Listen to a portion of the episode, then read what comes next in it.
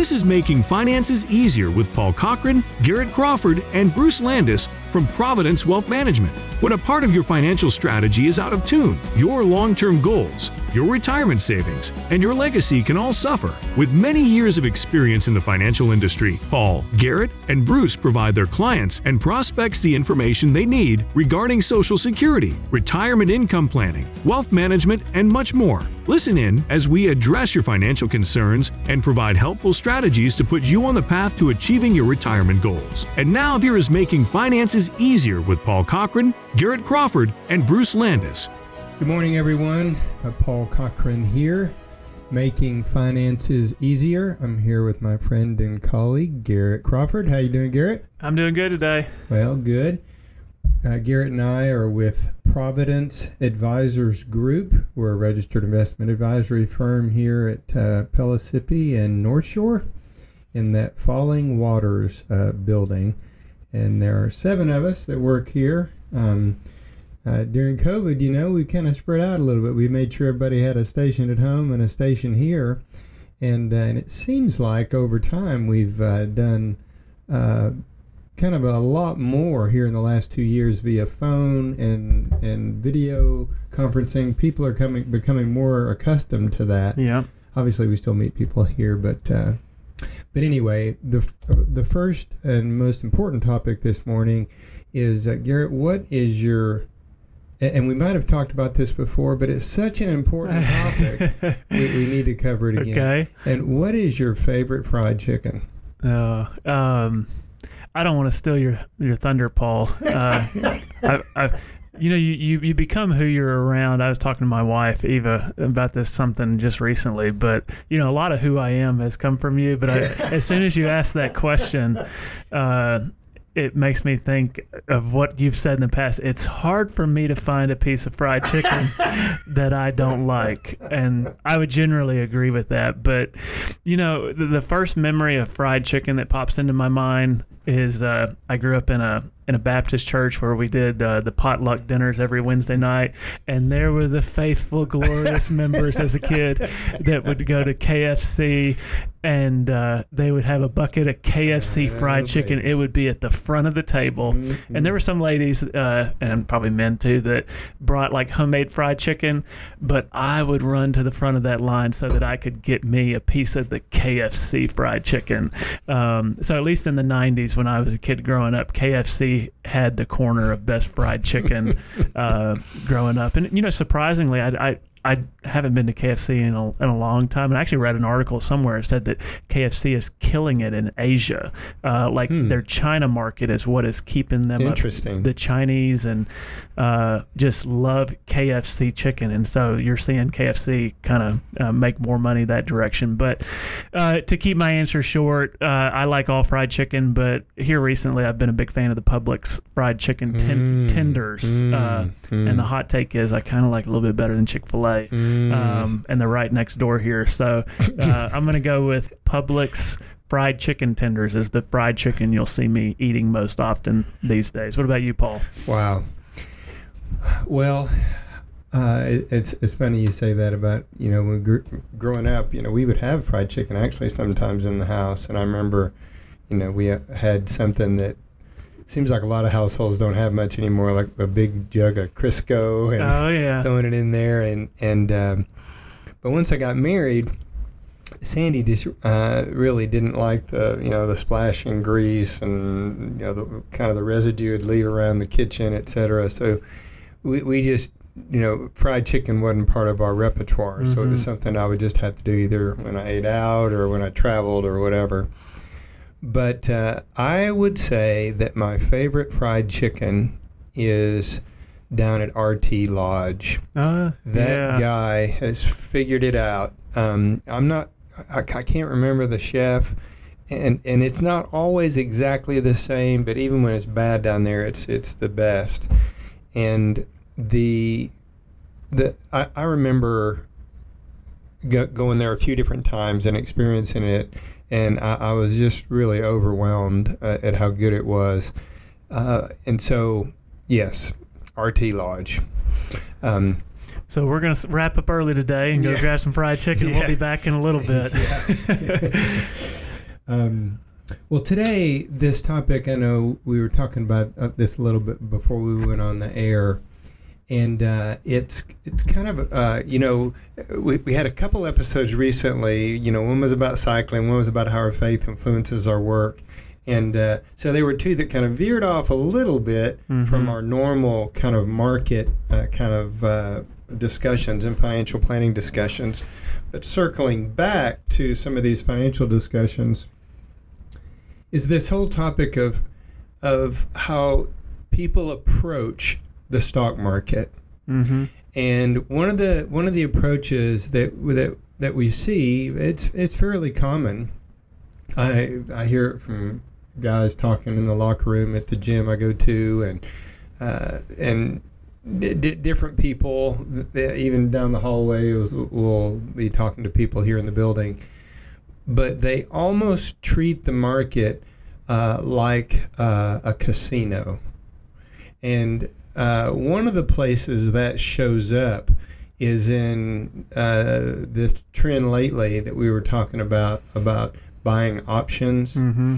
and uh, maybe you can kind of explain a little bit about what that is when you buy an option which is kind of like you can make money when the market goes the opposite way Yeah. So uh, I think for most people, the traditional idea of investing is I buy a mutual fund, I buy an exchange traded fund, or you may just, you know, you may be really big on Ford Motor Company. So you go out and buy uh, 5,000 shares of Ford Motor stock because you're real big on their F 150 model and you want to own a piece of the company.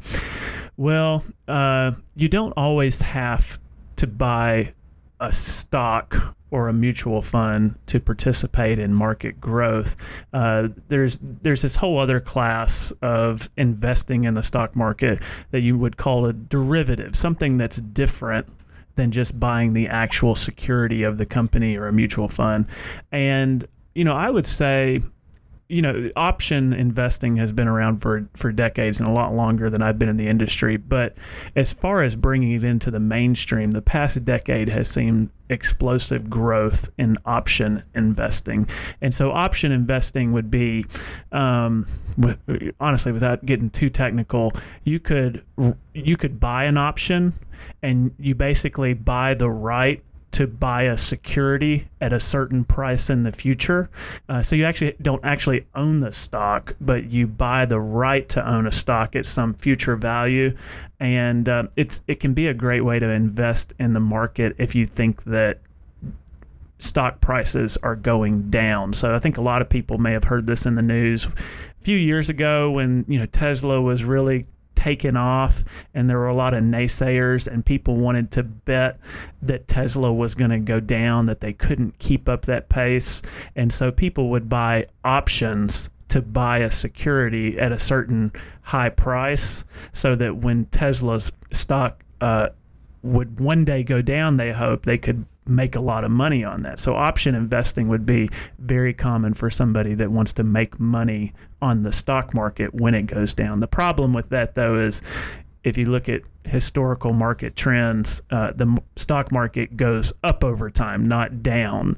And so it can be an incredibly hard, if not uh, impossible task to know when the stock market is going down. And so you'll see a lot more people investing uh, the traditional way of buying an index or buying a mutual fund or security because stocks go up more often than they go down. And so uh, lots of things there, but you can also make money selling options to people, and you can also buy options on leverage, and that's probably where we're going to get into talking a little bit today. But when you don't actually own a stock, but if it, if the stock price goes the wrong way, ooh boy, can you get hammered exponentially and lose a lot of money. And so when we talk about options, uh, there's some really smart people out there that know how to use them effectively, but there's probably these days a lot more people out there that just know they can. Um, you know, I liken it a little bit to placing something I heard read about recently, like mini bets on football, where you know you're you're betting that the first drive of the game that your team is going to score a touchdown and a two point conversion.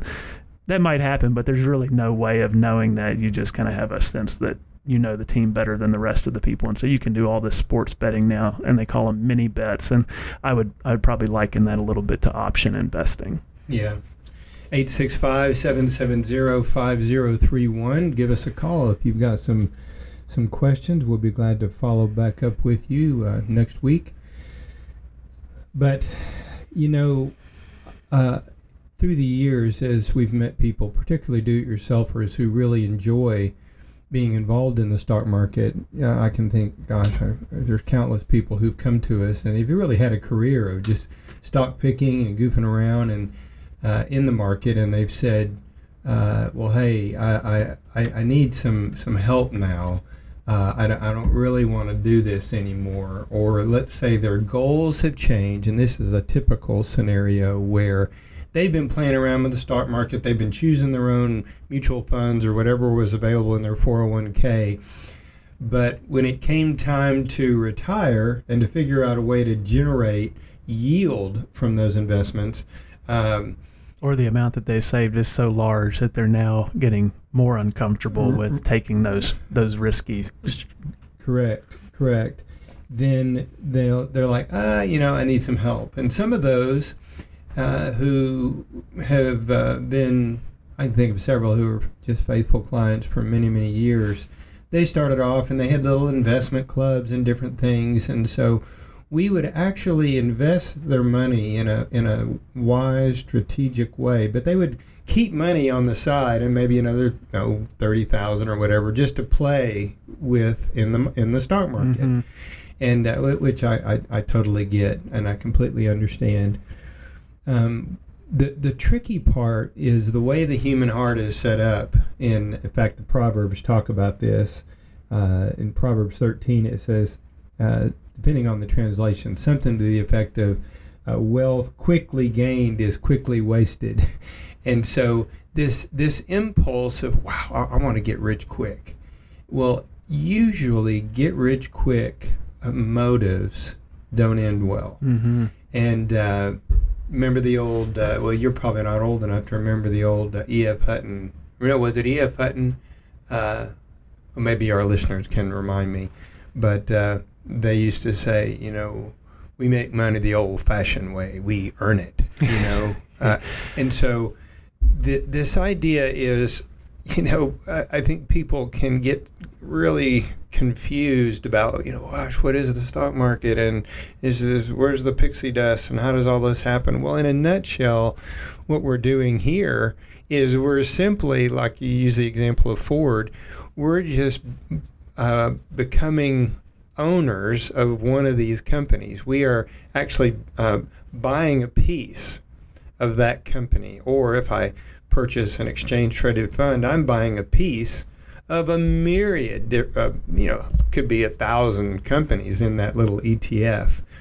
And so, uh, you, you quite literally own some of the company. And so, so, some companies can rise in value, some can go down in value and so to to treat it uh, like gambling, which is which is you know super common.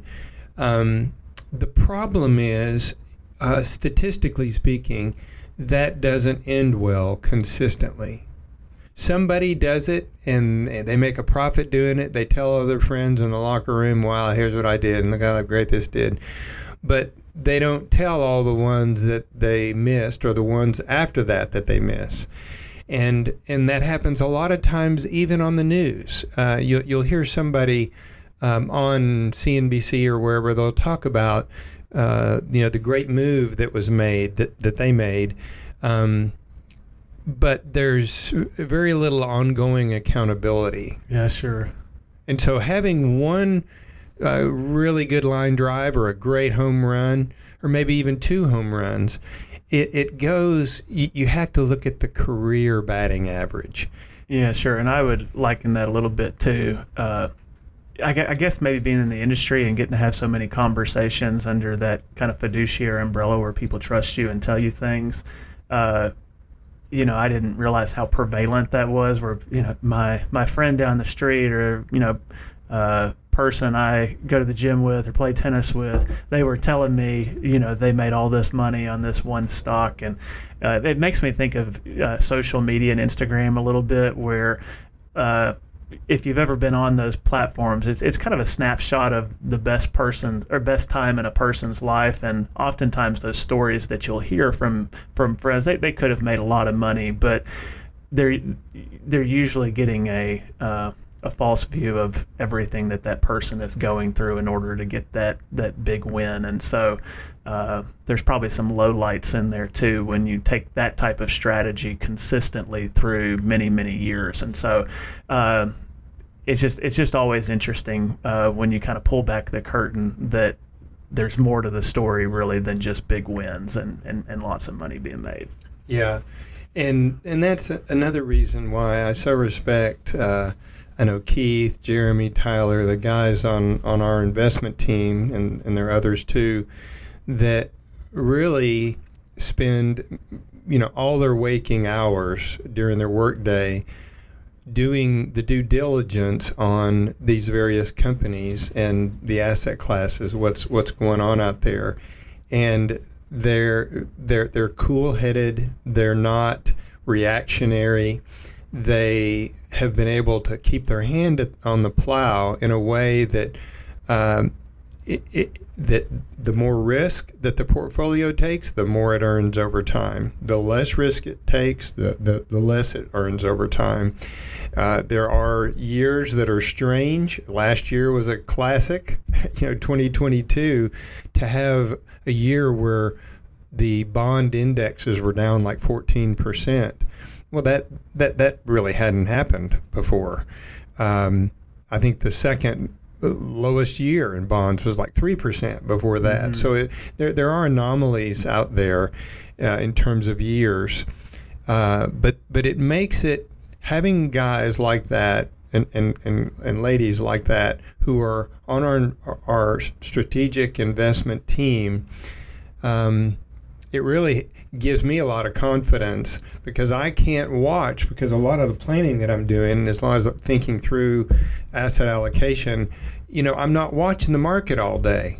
Um, you know, it's it's 9:45. The market's been open 15 minutes. I have no idea which way the market went. I do know that that the inflation figures are coming out today, and well, we're recording this on a on a Wednesday this week, and inflation figures are coming out today, and then next week after this airs, uh, the Fed will meet and they'll make a decision, and and uh, and the markets tend to you know to react to that. But w- what I see though is that because so many people on the retail investment side, because there are so many uh, gamblers, people that react emotionally, people that don't have a sound plan and in their approach to the market, it it makes it so that uh, the the market is uh, it, it, can be reactionary uh, for sure, but that over time, cool heads prevail. Yeah, I was going to say maybe b- backing up a little bit. There, there's like this spectrum of the stock market, if if that's what we want to call it. Um, on one side of the spectrum are people that are, uh, you know, they're speculative, they're gambling. Uh, there's there's not a really good rhyme or reason. They're just hoping that the thing that they feel is going to work out in their favor, and they're highly leveraged, and either they're going to win a lot of money or they're going to lose a lot of money. So that's one side, and then the other side might say. Uh, you know, I I don't want to risk anything, and uh, you know, I've had conversations with clients like this before. Uh, they've got three hundred thousand dollars in a checking account in their bank. Uh, their their needs are met. Uh, but maybe an online savings account is paying like right now four or five percent, yet they don't even want to take the risk the risk of a savings account because they just feel like they need that money in a checking account. And so I would say that's like the opposite side of the spectrum that they they don't want to take any risk because they feel like even putting money in a CD is is too risky. Um, and so I think f- for most of our clients and probably most of the people listening out there, you're you're you're not on either one of those sides. You're somewhere between, and uh, like what you were talking about, Paul, with the our investment managers and owning shares of companies, you know that that would be for somebody that just owned stocks, and so there's you're owning only pieces of company but there's even a more conservative route where you add in fixed income and fixed income as bonds and CDs and things that take a lot less risk than owning a, a sliver of a company. And so uh, everybody's got to find their sweet spot on that spectrum of where they're at. And so that's where I would uh, say when you when you invest your money for the future it's it's not gambling sometimes it's being smart uh, if you're paying uh, two percent on a mortgage or two and a half percent on a mortgage you've had for a while, and yet you can get five percent or four percent guaranteed, I probably wouldn't pay extra money towards your house. And we've we've done a whole episode about that, but there's an argument that you're not gambling mm-hmm. by making a better decision right. with your money. Exactly. And then I think that you can, you know, fixed income rates are, are really good right now. And so it's okay to maybe take some of the risk of the stock market off and invest in something more with less volatility. But when you get to that level where, uh, you know, I think we ought to do a whole show on this sometime, Paul, but like, uh, last year was Bitcoin. We talked about that a lot. Right now, we're getting questions about artificial intelligence. And so people are asking, what company should I invest in to make a lot? I want to get in early so I can make a lot of money. And, uh, you know, it's, it's just an interesting conversation that we have to have with clients to help them know where their risk tolerance currently is. And are we getting closer to this idea of gambling our savings for the future? Do we really need to take that risk or would we be just fine taking less risk and you'd be still be able to cover all your needs? So, uh, I guess I the reason I interject here is that I think there's there's a spectrum of where people need to be, and you know, gambling might be one side of it, but there's a lot of space in between uh, with with wisely stewarding your money where I don't think that's under the banner of gambling. I think there's a natural uh, thought process that people might have that, wow, I need to find a a great stock picker out there that that's who I need to hire, a great stock picker. When in reality, uh, some of the allocation, the asset allocation decisions, the financial planning decisions, the tax considerations, um, there are so many other kind of hidden traps where people that people can avoid to make money that, that they don't even realize. Um, so I guess that's all for today. 865 770 5031. We'd love to hear from you, and we'll talk to you next week. Thank you for listening to Making Finances Easier. Don't pay too much for taxes or retire without a sound retirement plan. For more information, please contact Paul Cochran, Garrett Crawford, or Bruce Landis at Providence Wealth Management. Call 865 770 5031 or visit them online at makingfinanceseasier.com. Fee-based financial planning and investment advisory services are offered by Providence Wealth Management, LLC, a registered investment advisor in the state of Tennessee. Insurance products and services are offered through Providence Advisors Group, LLC. Providence Advisors Group, LLC, and Providence Wealth Management, LLC are affiliated companies. All matters discussed during the show are for informational purposes only. Each individual situation may vary, and the opinions expressed here may not apply to everyone. Materials presented are believed to be from reliable sources, and no representations can be made as to its accuracy accuracy. All ideas and information should be discussed in detail with one of our qualified representatives prior to implementation. We are not affiliated with or endorsed by the Social Security Administration, the Federal Medicare Program, or any other government agency. Calling this number will direct you to a licensed sales agent.